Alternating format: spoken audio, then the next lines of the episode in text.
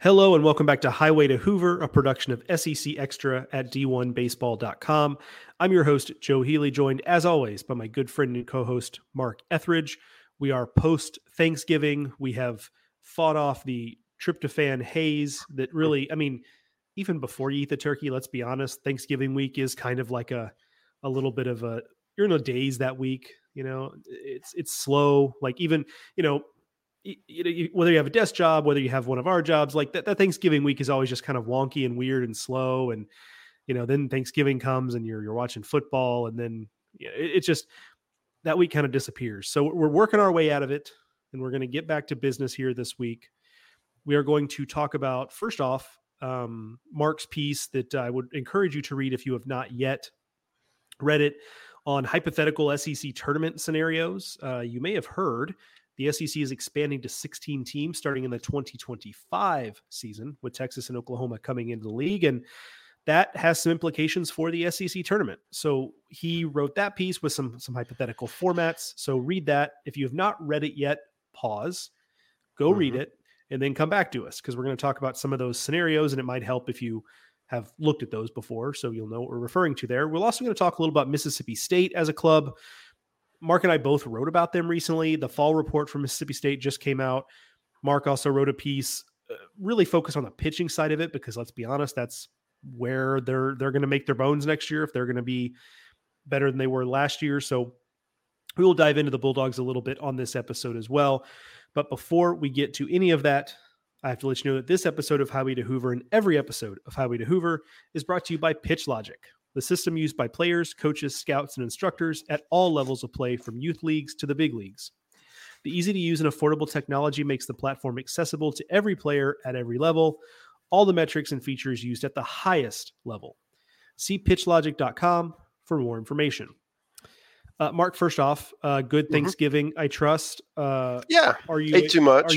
Yeah. Well, I mean, that's just kind of what's quickly, listeners that listened to the last episode know that we did a little Thanksgiving segment, myself, Darren Hedrick, Dub Williams from Kentucky. So we won't go too long on Thanksgiving here, but are you a turkey or ham guy, first off? Turkey. Okay. Turkey, yeah, me too. All the way. Yep. What's your favorite side? Probably hash brown casserole. Oh, really? That's okay. That's off the board. Yeah, there. It's yeah, and basically it has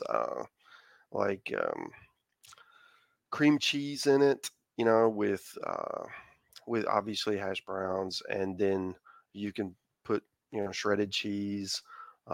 There's some, you know, the chicken cream chicken soup in it. It sets up really well. It's got a kind of crunchy on top. It's been a staple in our house for a long time, and it made an appearance again this year and was really popular. Okay.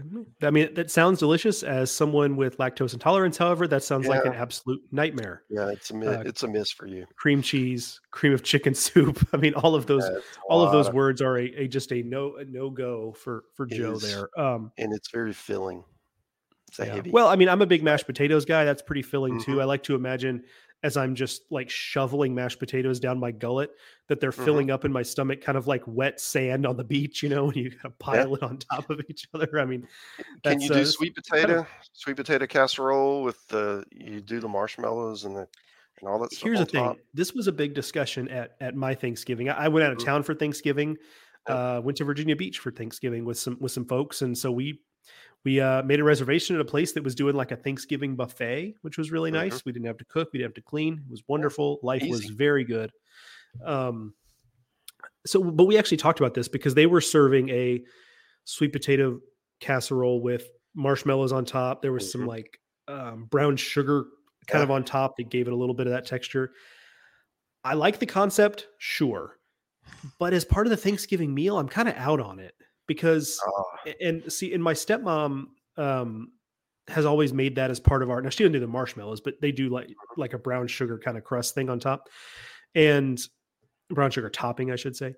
And she's always like, I don't know why you guys don't eat more of this. Like, this is just like dessert. And I'm like, well, exactly. I don't want a bite of dessert and then a bite of turkey and then a bite of dessert and then a bite of turkey. It just doesn't, there's like a dissonance in my brain about it. So I'm kind of out on it. It sounds like you are all the way in on it. Yeah, I like it. Yeah. Okay. Yeah, fair enough. Are you taking pumpkin pie or the field, pie-wise? The field. Pecan would be my favorite. Okay. Yeah. Yeah. As a Texan, pecan pie, staple of my Thanksgivings growing up, less so lately, but certainly I'm a pumpkin pie guy. So yeah. That tends to be where I go. It sits atop on the throne of pies for Thanksgiving for me. And so my grandmother used to make she had a homemade pecan pie recipe. My mom makes it now. So I've actually had the same recipe for every Thanksgiving for as long as I can remember. I've had the same pie. So, I don't know how much is nostalgia and how much is, do I really like it, but I eat it every year. Yeah. I mean, yeah. Nostalgia probably plays a role.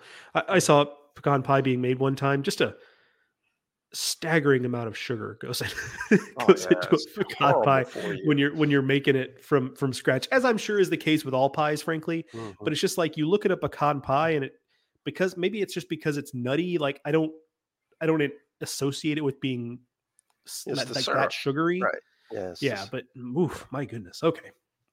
Anyway, so we will move on from our Thanksgiving topic here. I hope everybody listening had a good Thanksgiving, however it is you celebrate. My family, in years where I've gone back to like my parents' house for Thanksgiving, which wasn't the case this year, they often do a non-traditional Thanksgiving. So like they've done Mexican food on occasion, where they do enchiladas and tamales and et cetera, Mexican rice and queso and all that stuff. There's been years where we've done like seafood for Thanksgiving, like seafood boils and stuff like that. So we tend to go off the board sometimes. Yeah. Yeah, like Christmas Day, we would have a big shrimp boil, and have a bunch of people over. And I feel like that is like a Gulf Coast thing. Yeah, yeah, yeah, yeah. Because half of the fun during the shrimp boil is all the cooking, right? The socializing and trying to decide when it's ready and how long, doing the timing for everything. So it's an event as much as it is a meal. Mark and I, a couple of Gulf Coastal elites, cutting it up on the podcast here about seafood boils. All right, let's talk about the SEC tournament. As I laid out at the top, the SEC tournament is going to have to change. Let me say that nothing has to happen. I think Mark and I anticipate it changing. I think the coaches that we talk to anticipate it changing. Yep. Mark and I can confirm they are actively discussing it among coaches in the SEC. That is a big topic of conversation right now. Some coaches, by the way, care more. We will name no names. Some care a lot more than others. Like there are some who really want to get in the weeds with you about it and want to like permutate with you. And there are some that are like, yeah, man, just tell me what the format is. And it's whatever. Like, when I don't care about that. I need to show up. Right. Yeah, exactly. So it is just kind of funny to see the differences there, but so we anticipate it changing. And there are a couple of things before I throw it to you, Mark, just to kind of set the table here is one, is it, I mean, let's be real about this. Like a big factor here is I think there's also an eventuality where we're looking at an expanded NCAA tournament. Right. And so I think that even with 64 teams, there is a concern among SEC coaches and the league more generally that, hey, we might, if we just put 12 teams in this thing, who's to say we won't have, when we have a 16-team league, who's to say we won't have 13 viable at-large resumes? Now, that's a lot, but with the way the sport has kind of gone, I don't think that's totally off the table. And we've discussed this before. It's somewhat reminiscent of discussion that was had, whatever it was, 15 years ago about an 8-team SEC tournament. And, well, wait a minute. We have 9 teams that are deserving or 10 or whatever.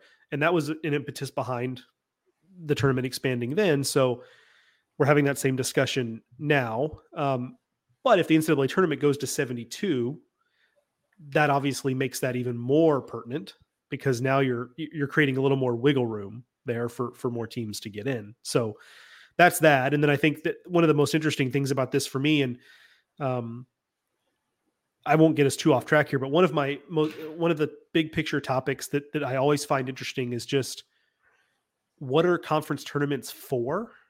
Like, what is the point? And that sounds existential, and I don't necessarily mean it that way. I just mean it more in terms of like conference tournaments serve a lot of masters. So you're serving the fans, right? It's kind of a celebration of like, hey, come on down and hang out for a week. And sure, you'll watch your team's games, but you'll buy a day pass and you'll see your rival play and you'll see a couple other games. And, then you'll hang out in town and then you'll it's like an event, right? I mean, you come to town and you're at the SEC tournament. You're not just there to see your team's games. And so there's that, but you're also serving the teams, right? You're creating a competition for them to determine who's going to go to the NCAA tournament broadly, but you're also serving the conference. Let's be real. Like, even if not every tournament or championship makes money, but you'd like to come at least as close to breaking even as you can. And we've seen the attendance of the SEC tournament. Like, there's money to be made there. So it's hard to serve all those masters and come out with a format that works for everyone. And so I'll use that to set the table, Mark, and kind of take us through your piece and kind of what you see as potential formats, and just wherever you want to take it, go ahead. I'm just going to throw the ball to you in the post and clear out. Well, first off, to kind of answer your question of, why do we have a tournament? Right. We'll look at the conferences that over the years have not had a tournament, and there's and everyone is shifting, right, to set up their own conference tournaments. And the reason for that is to give opportunities for wins to those teams and against good competition, because depending on how the schedule falls, you could be playing a team that's actually going to hurt your RPI or hurt your resume, down the stretch, that final weekend, where if you have a tournament, you continue to win. If your league's good enough, obviously that's going to help you. And, for our audience, the SEC certainly, you're going to play SEC teams. Your resume is going to improve. So then the question becomes, okay, we're going to have a tournament, but what does it need to look like? Well, in the old days when we had, an 8-team tournament, if you were 9th, you were 10th in the conference, there was a stigma attached to that. And I do think that there was, I heard conversation where you don't even make your conference tournament. How can you play for a national title? Right. So the answer to that was to expand the tournament. Okay. And that's why we had, we have the 12-team format today with 14 teams. The bottom two don't make it. Well, with Texas and Oklahoma coming in, if you keep the same format, you've got 4 teams who would be left at home. And you might say, well, so what? Okay. They're the bottom 4. It doesn't matter.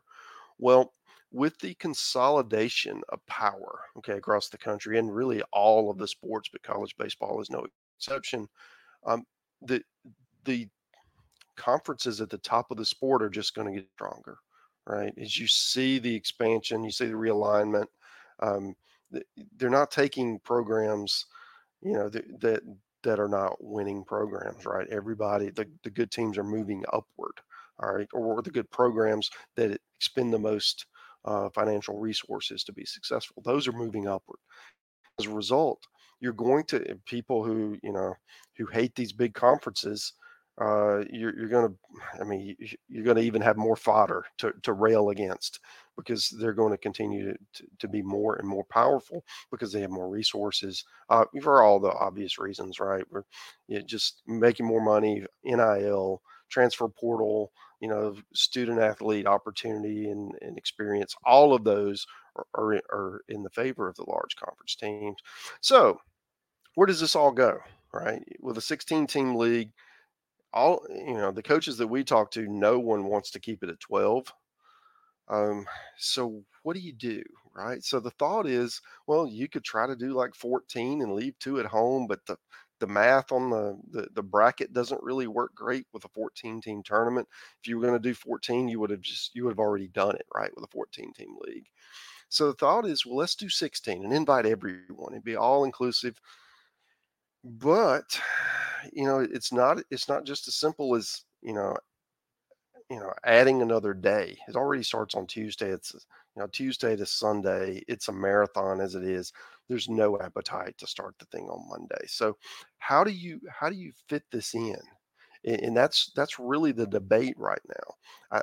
I don't believe that there's a debate on should all 16 be included, at least not a serious one. The debate is on what's the best way to have a conference tournament. You don't have enough days to do pool play. You don't have enough days to do the double elimination that we're all used to. It's going to have to be some form of single elimination, or maybe some sort of mixed format where it's single elimination to a point and then it shifts, right, to double elimination, or vice versa, double elimination and shifts to single, right? So that's really the only way this is going to work in the time allotted. Okay. So I'll pause here, Joe. Is there anything to this point that I've left out or that we need to expand on before we go into the possible formats? Not that you've left out, but so many of the, you mentioned, well, you can't really do pool play. You can't do this, can't do that. And that's kind of what I was getting at, which is just like, there are some logical answers that get taken off the table pretty quickly for reasons that are kind of specific to the calendar or specific to college. Like if this is pro sports, you can just move the calendar wherever you want. Right. I mean, in the pandemic, weeks. The NBA had 2 seasons in one, right? I mean, it just so we have these constraints here. We understand that, pool play isn't obvious. It was 16 teams, 4 and 4, boom, boom. You play 3 pool play games. That determines you can go straight to the semifinals and then go from there. Single elimination. Right. But it's we don't have enough time for that. But then it's another thing. Here's another constraint, right? So if this were just about competition, you could say, and look, there's logistics in it, but let's just suspend disbelief a little bit. Okay, we'll play pools A and B, or 1 and 2, or whatever they label them, in Hoover, and then we'll play pools C and D at Regents Field in Birmingham. Right. And then we'll play the semifinals and finals in Hoover because we want to give them because of our relationship with Hoover, we want to give them the best games. Right. Okay. Again, if this was all about competition, great. That's cool.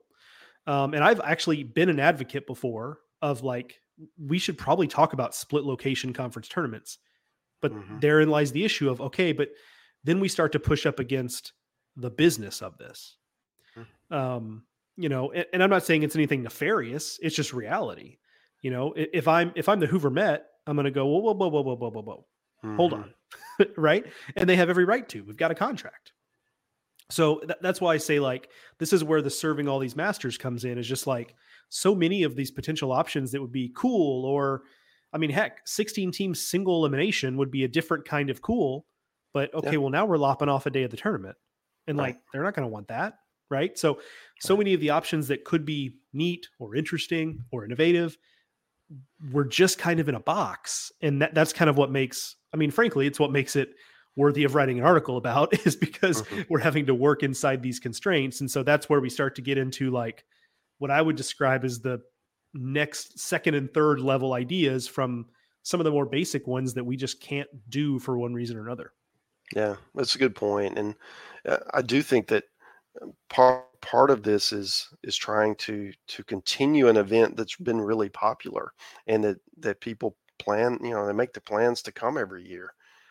So how do you not disrupt anything and continue the momentum, that this event has enjoyed? People name podcast after the the journey to Hoover. What do we call it? I've heard that. Yeah. It's Road to Hoover. What was the term? I forget. I don't remember. I'll look it up. Yeah. So anyway, that's what you're trying to do here. So, the multi-venue has its challenges, and also, single elimination all the way through has its challenges as well. Because you're going to have fewer games. So you sell, fewer tickets, that's fewer revenue, and you're going to have a lot of teams going to show up and play one game, right? You're going to have 8 of them, right? So, which sucks for the fans, right? You play on day one, you kind of know that's the case. But if you're, an LSU fan, you win the league hypothetically. Mm-hmm. You're kind of expecting to be around a couple of days, but if you get upset on day one, well, that's all she wrote. Back to Baton Rouge we go, and that sucks. And if you're the 1 seed and you get upset by the 16 seed. I mean, you know, it's just kind of an interesting scenario that we don't face today. So you could do that, and you could do the 116 and 215 and do the S curve all the way through, but I don't think that's what's going to happen. What I expect will happen will be to give the teams that need games more opportunities to play. Okay. Because honestly, if you're one of those 1 through 4, you're not playing for anything typically in Hoover. You know, maybe you want to play a little bit to get some guys some work. You don't want to go 2 weeks without playing, but playing a game or playing 2 games is probably about right. Okay. So you don't really want to do that. So I do think that, you know, you could come up with a scenario where you had, you know, like 9 versus 16 on the first day, right? Those bottom 8 teams, and they would play each other, right? 9-16, 10-15, 11-14, 12-13. That you see where I'm going there. And then each one of those would advance, and then they would play the next 4 teams, right? Those 4 winners would play 5 through 8. Okay, so you're getting more opportunities against similar teams. You're getting a chance to kind of, you know, teams that you jockeyed with in the standings, you're close together. You can get to play those teams and with an opportunity to help your resume to move forward. And maybe you're taking their spot, or maybe you both get in, right? If you can both do well compared to the other bowl teams. So, and then once you do there, then you invite, you know, the third day is when 1 through 4 shows up. Okay. So those teams at the bottom would have had 2 opportunities to get into that, you know, that final 8. Okay. So if I'm making sense here, you're giving an opportunity for teams that need to play, you're letting them play, and then everyone else. Okay. You still get to come to the party, but you get to show up late. You make an entrance at the end and maybe still play for the title. Okay, and you've earned it based on how you've done all year. So then it would be interesting to me because then you're getting to, you know, you get those, that third day it finishes, and then you're getting into basically a winner's bracket. And if you wanted to, you could just play it on out, right? But and finish it in, you know, a day early. It maybe finish it on Saturday or either start it a day later, right? But what I would suggest is then shifting to a double elimination and giving people, you know, having your best attended days, your Friday, your Saturday, your Sunday, having those games be super meaningful with ideally your best teams who have had the best year, have them facing off against each other, either in a winner's bracket game, you know, that winner take all kind of game, or an elimination game, right? So you're at the end of the week, you got some teams with some momentum. You know, people can start showing up through the week as they continue to win. And I think shifting to double elimination there, once you get to the bottom 4, it's kind of your old school regional, right, format at that point. And then, you know, then you take it into Sunday, and whoever's left would be champ. So I think, you know, there's some advantages to that.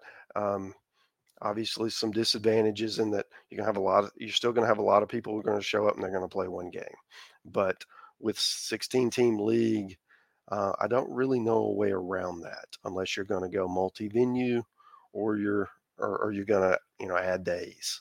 And I don't think there's an appetite for either. Hey everyone, we're going to take a quick break from our discussion to hear a couple ads from our sponsors. Yeah, I think what you ultimately kind of land on is the you know, what you put forward is your favorite ideas. I think it does a good job of kind of giving everybody what they want here. It's a compromise, right? Yeah. So if you need the games, you're going to get the games. If you're a team that's won a bunch, it reduces your risk for injuries, obviously, but then fatigue, really, right? But also from a standpoint of the top seeds, you also will more or less be able to stay on a weekend schedule, right? So let's assume the previous weekend's series will be Thursday through Saturday like they are now, But then you'll basically have the same time next week. You'll start up, and then the next week for regionals. So we know how much coaches love to be able to stay on schedule and have routines and so on and so forth. Top seeds would be able to do that. I also think it reduces the likelihood of a situation where, look, you can kind of get caught out in these tournaments with, let me try to think of the right example here.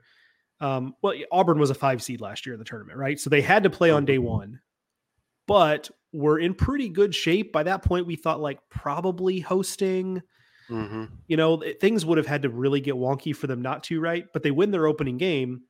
Well, now they're stuck, and I'm using air quotes for those who are just listening and don't see the video. Now they're stuck in Hoover for 2 more days. And like, okay, they're an in-state team. They could bus back to Auburn. It really wasn't that big of a deal, but pick any other team that would have had to like travel a long way. Right. So you can end up stuck in Hoover for a couple of extra days that ultimately matters zero for your postseason positioning. And so you have kind of reduced some of that downside risk for teams to, because I mean, that's a storyline every year, not just in the SEC, but every conference tournament for some of these teams. And I remember last year, Tony Vitello for Tennessee, kind of after they lost, saying like, you know what, like we're looking forward to getting home and practicing and getting these guys some rest and, you know, kind of like setting everything up for regionals. And then you have other teams that, you know, kept their pedal to the metal, and look, you want to lift a trophy at the end of the week. I get that. I'm not discounting that, but you do sometimes kind of sense coaches say that they end up saying things like, we're going to try to win, but not at all costs. Right. And so that's like the coded language of like, look, you know, we can kind of take it or leave it. Right. Because there's a bigger goal the following week. Right. Right. And so I say all that to say the formats you lay out kind of allow for a scenario of like, there's less of that, like kind of where we got 1 foot in and 1 foot out. It gives you an opportunity where the off ramps are such that we'll have fewer instances where the motivations seem to be kind of unbalanced, if you will. Right. And the top teams are not going to have to play 5 games in 5 days, right? I mean, technically, I guess you could play 4, but that would be the absolute most if you're one of those top 4 seeds, and it's double elimination.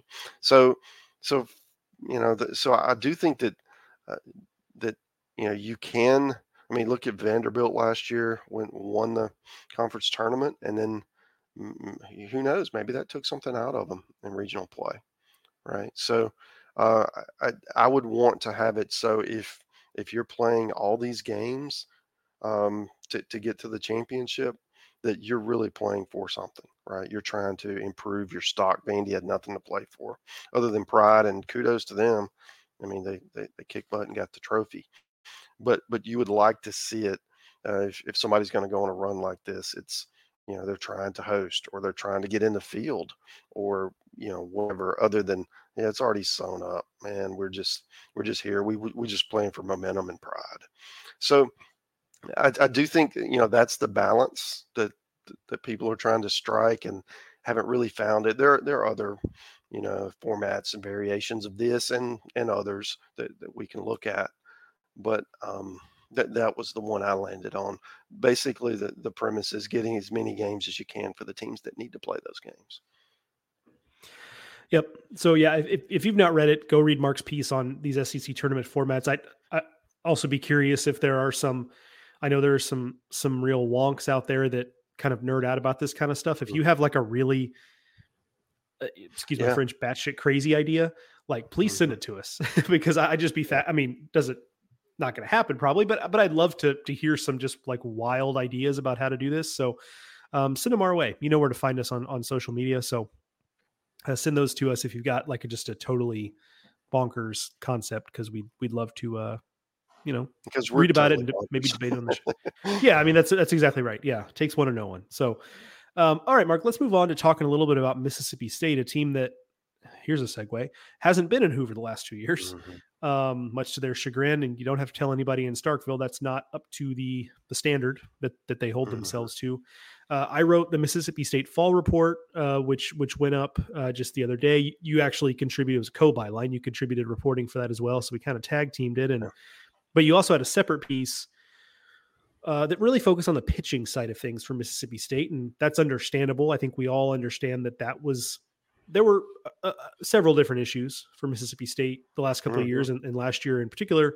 But pitching was the big one. Team ERA and SEC play, like, above 950, which is just unfathomable. Overall ERA was just above 7, which is bad enough as it is, but 950 something is just unbelievable. And so a lot of things went wrong there. Things really snowballed on them. Defense also wasn't good, but really the pitching feeds into that, right? I mean, the ball was just, there were always runners on base. The ball was always in play. So that's going to hurt your defense, right? You're just going to get a lot more chances. So, or you're going to press and try to make plays you don't need to make, yada, yada, yada. So I think we understand why that is, but Mark, I'll throw it to you. What did you focus on in this piece, and what did you take away from where Mississippi State on the mound is, or what we're going to need to see in 2024 for them to be markedly better? Yeah. I mean, Justin Parker's the new pitching coach, had a lot of success at South Carolina. So a lot of these same guys that showed flashes a year ago, but just didn't have the consistency, just weren't productive enough. They return. And the problem, I mean, there's some really good stuff here. So there's potential. It's just, how much pitchability are you going to get? And I think that's going to be, what everyone's watching for this first month of the season before SEC play is, how sharp are they? And do they look like they're going to be able to just hold their own, in SEC play? Because I think their offense is going to be good enough. Their offense is at worst SEC average, which makes you among the best offenses in the country with a chance to be, really special. So, obviously Jeronzo Sanchez is a guy everyone's going to focus on. He's the both-handed pitcher. Really big stuff, especially right-handed. He is a draft eligible sophomore. So he's one of these guys that's going to get a lot of interest, one, just because of how unique, having a guy who's that good a pitcher from both, both sides, but just also they need him to take that step forward. And he's certainly talented enough to do it. So I see who, is it Colby Holcomb would be another guy that, that is just having an incredible fall, taking a big jump. It's really flourished, with Parker. He looks the part. I mean, he's central casting for an SEC Friday night guy. Can he do it? Once the lights come on, and they have a lot of different, different options. Bradley Lofton's a guy who pitched really well in limited action as a freshman, was more of a midweek guy and had some injury things late in the year, and but it's big time stuff, and he could be a guy, right? And then bringing in D1 transfers. We'll call Stephen Carson. Is it Carson Ligon? How do you say that? Well, Ligon. Ligon. Okay, so yeah, Ligon was at Miami, was a weekend starter for them, a lot of experience. Stephen was at Purdue, a weekend starter for them. So guys who had pitched in big games had been the guy, right? So it gives you some options for Mississippi State. And then, I think because you've got some depth, the problem the last couple of years has been injuries, right? And so maybe, everybody tends to have some sort of injury, at least minor or major, sometime through the year. Maybe they've got enough to withstand it, right? If a guy goes down for a couple of weeks, it's not the end of the world because you had someone ready to elevate. So I think that's going to be the key. Offensively, they're going to be strong, and I think they'll be a little better defensively as well. It's a team that needs some good things to happen to it. They need to get off to a good start. And then SEC play, They open against the defending national champions, LSU. So, so you need to be, you know, you need to be having some success to have some momentum heading into SEC play, because that's going to be a monster series with so much riding on it, just from the symbolism of that whole weekend. Yeah, I think there's a chance for them to be better defensively, but what I will say, I mean, they do have some key guys. So Colton Ledbetter was a good bat, but also was a true center fielder.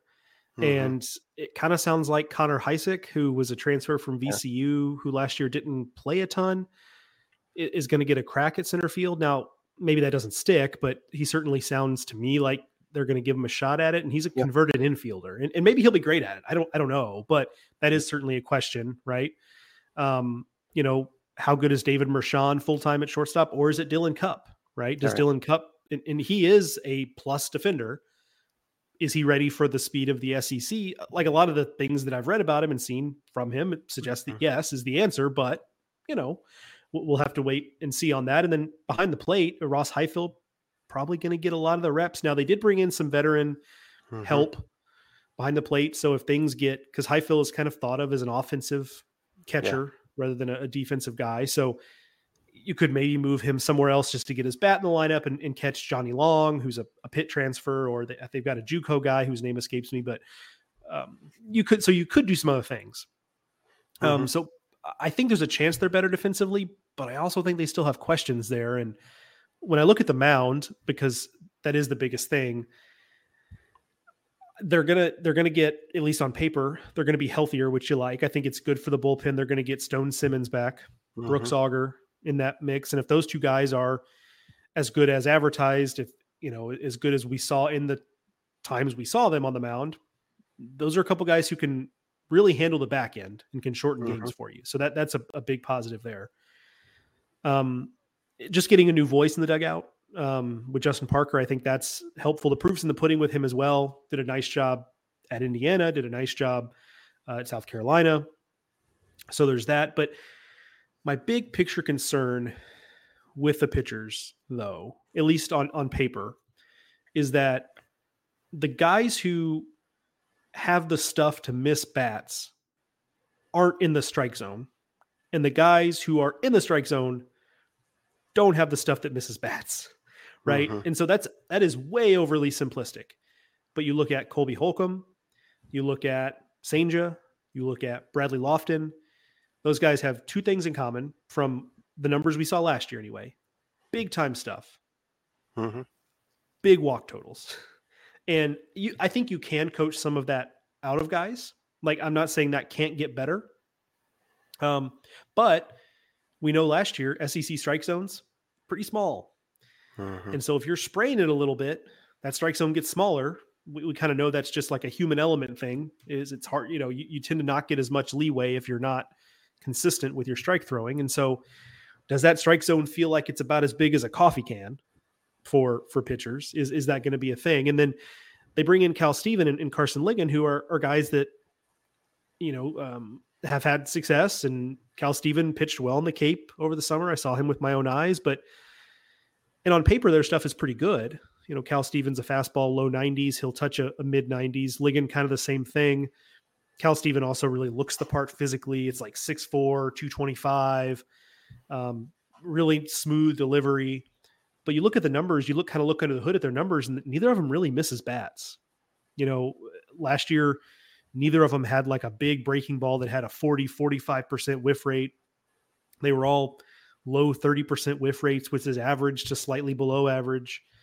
Neither of them have like a 99 mile an hour fastball, right? I mean, they throw strikes. I mean, so that is something, but if you're going to have to give in to SEC hitters, I mean, neither of them have pitched in the SEC. ACC, very good league, not throwing shade, but neither of them have pitched against the SEC.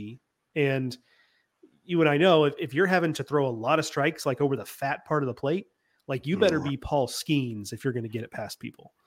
Not saying they can't, not saying they won't get better. I'm just saying that, like, when I look at this, that's where kind of my concern is. They've got guys with stuff. We got to get them in the zone. They've got guys who are in the zone, but they don't necessarily have the best stuff, right? The one exception I will say is Nate Dome. Nate Dome in the zone, we had talked about good stuff, And he's going to be a key guy. I think the best version of Mississippi State is if Nate Dome can be a starter, right? Because he strikes me as a guy who, let's assume he can start. He could be a high-end Friday dude in the SEC. Mm-hmm. But there are some question marks there, right? They tried that a little last year and it went okay, but then he got kind of banged up, so we never really got to see the extension of that. And they just had nothing behind him, right? So if you had him at the end of the game, you felt pretty good about that game. But if you started him, I mean, he gives you 4 or 5 innings, and then what?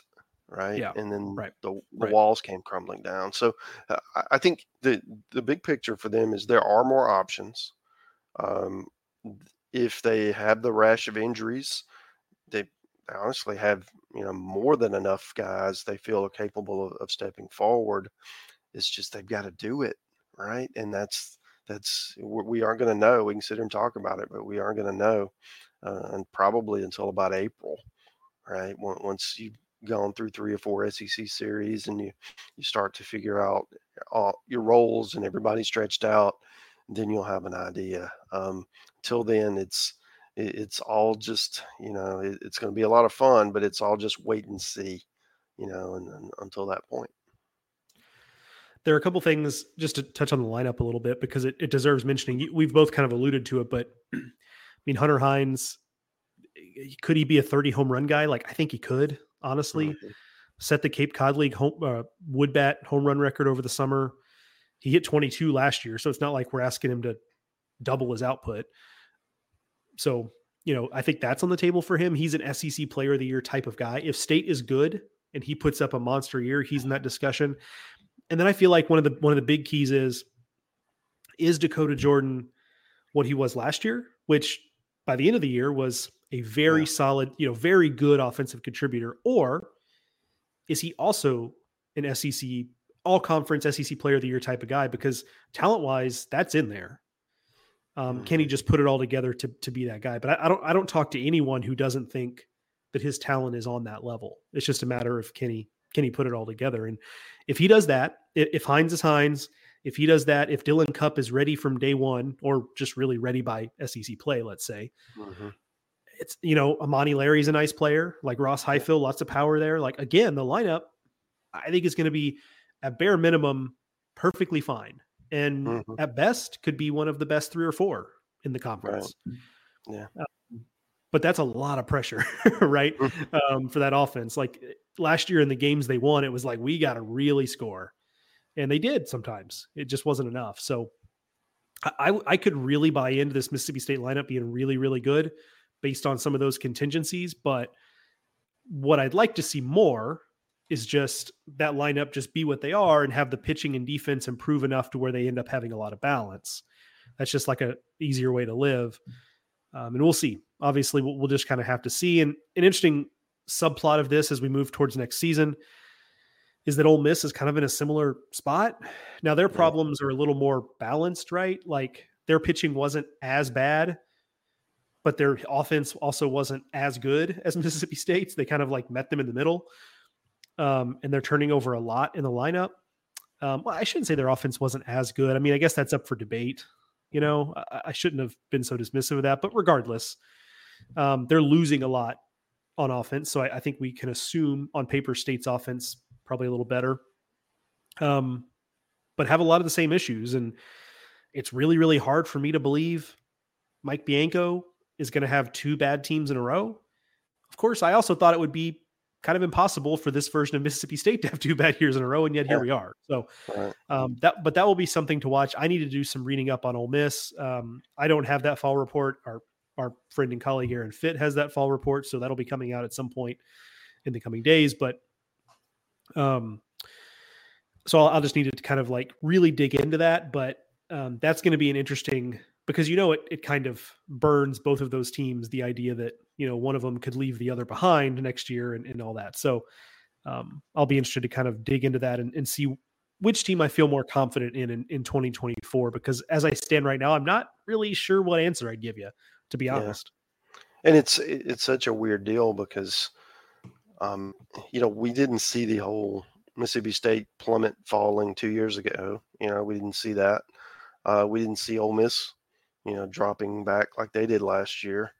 Will there be someone else this year who does it, right? That no one's expecting, no one's thinking about, because for Ole Miss and Mississippi State to take a jump up, somebody's got to come back down. Okay. So maybe not to the levels that they are, but you know, you there's only so many wins, right? There's a winner and loser in every game. So this is going to be fascinating as we try to figure these teams out, these programs out, not only for this year, but you know, as we move forward, college baseball is changing so much. The landscape, all the consolidation of the power is heading into smaller number of leagues. So there are only so many wins to be had and only so many places in the sun for all these programs that they're all pushing towards. So lots of fun stuff, you know, as we try to figure this out. Conference play with respect to the NCAA tournament is really nothing more than a math problem, mm-hmm. right? Every game's a zero-sum game. Yep. And so when you look at, okay, if you had, you know, what did State have last year in conference? 9 wins. I mean, the funny thing is 4 wins doesn't sound like much, and I guess it's not, but like that's all they really were away from being a bubble team, right? Yep. Is 4 wins. I mean, I guess their overall record wouldn't have been great, but like, you know, but regardless, so, okay, you need to add 4 wins. Well, you know, okay, if Ole Miss is better. Where are they coming from, right? You're going to Alabama, Auburn, LSU, A&M, and then whoever you play in the East, which I don't have in front of me, but I could guarantee that's tough too. So, mm-hmm. yeah, it's just, you know, you got to find wins somewhere. And so 4 wins doesn't sound like much, but I don't know, man. Like you're taking 4 wins away from someone, and that's always a hard mm-hmm. thing to kind of game out. So, that will certainly be an interesting subplot to follow as we head towards 2024. But I think that is an episode. That's going to do it for this edition of Highway to Hoover, a production of SEC Extra at D1Baseball.com. Programming note, Mark, for his mysterious day job, is going to be out of town next week. So I will be doing not a solo episode because woof. Talking this long by myself while I could do it, I don't think anyone wants that. So I will have a guest of some sort on. And I'm not going to bluff you guys. I don't even know who it's going to be yet, but we'll figure it out. Joe's going to have a guest. So you will not see Mark next week. I know everyone is load management about that. We're calling it. That's right. Load management. Mark is a franchise player. So we need to monitor his minutes. He's strong. So yes. For the season. Yeah. Much like the Stars sitting out the NBA in-season tournament. Mm-hmm. Mark is sitting out next week. So I will carry the load in his stead, and we will have a guest, but we will continue to bring, regardless of who is involved, we will continue to bring Highway to Hoover to you weekly as we get into the regular season, which don't look now is like 80 days away, roughly, something like that. So coming fast. So no kidding. Don't absolutely do not. Anyway, that'll do it for this edition of Highway to Hoover. Thank you to pitchLogic for sponsoring this and every episode of the show. Thank you, Mark, as always, for joining me. And thank you, the listener, for listening. We'll talk to y'all soon.